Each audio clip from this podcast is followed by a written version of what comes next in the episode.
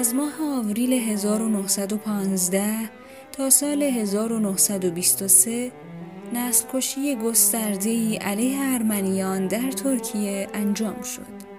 این امر به صورت کشتار مستقیم، تبعید اجباری، گرسنگی و مواردی از این دست صورت گرفت و حدود یک میلیون و نیم قربانی یعنی دو سوم جمعیت ارمنی ترکیه را از میان برد. عامل اصلی نسل کشی حکومت موسوم به ترکان جوان بود. این جنایت انگیزه کینه های تاریخی بسیاری شد. اکثریت دولت های توسعه یافته و دانشگاهیان و روشنفکران جهان از جمله در ترکیه این نسل کشی را به رسمیت شناخته اما دولت ترکیه و به ویژه ملگرایان آن را نمیپذیرند.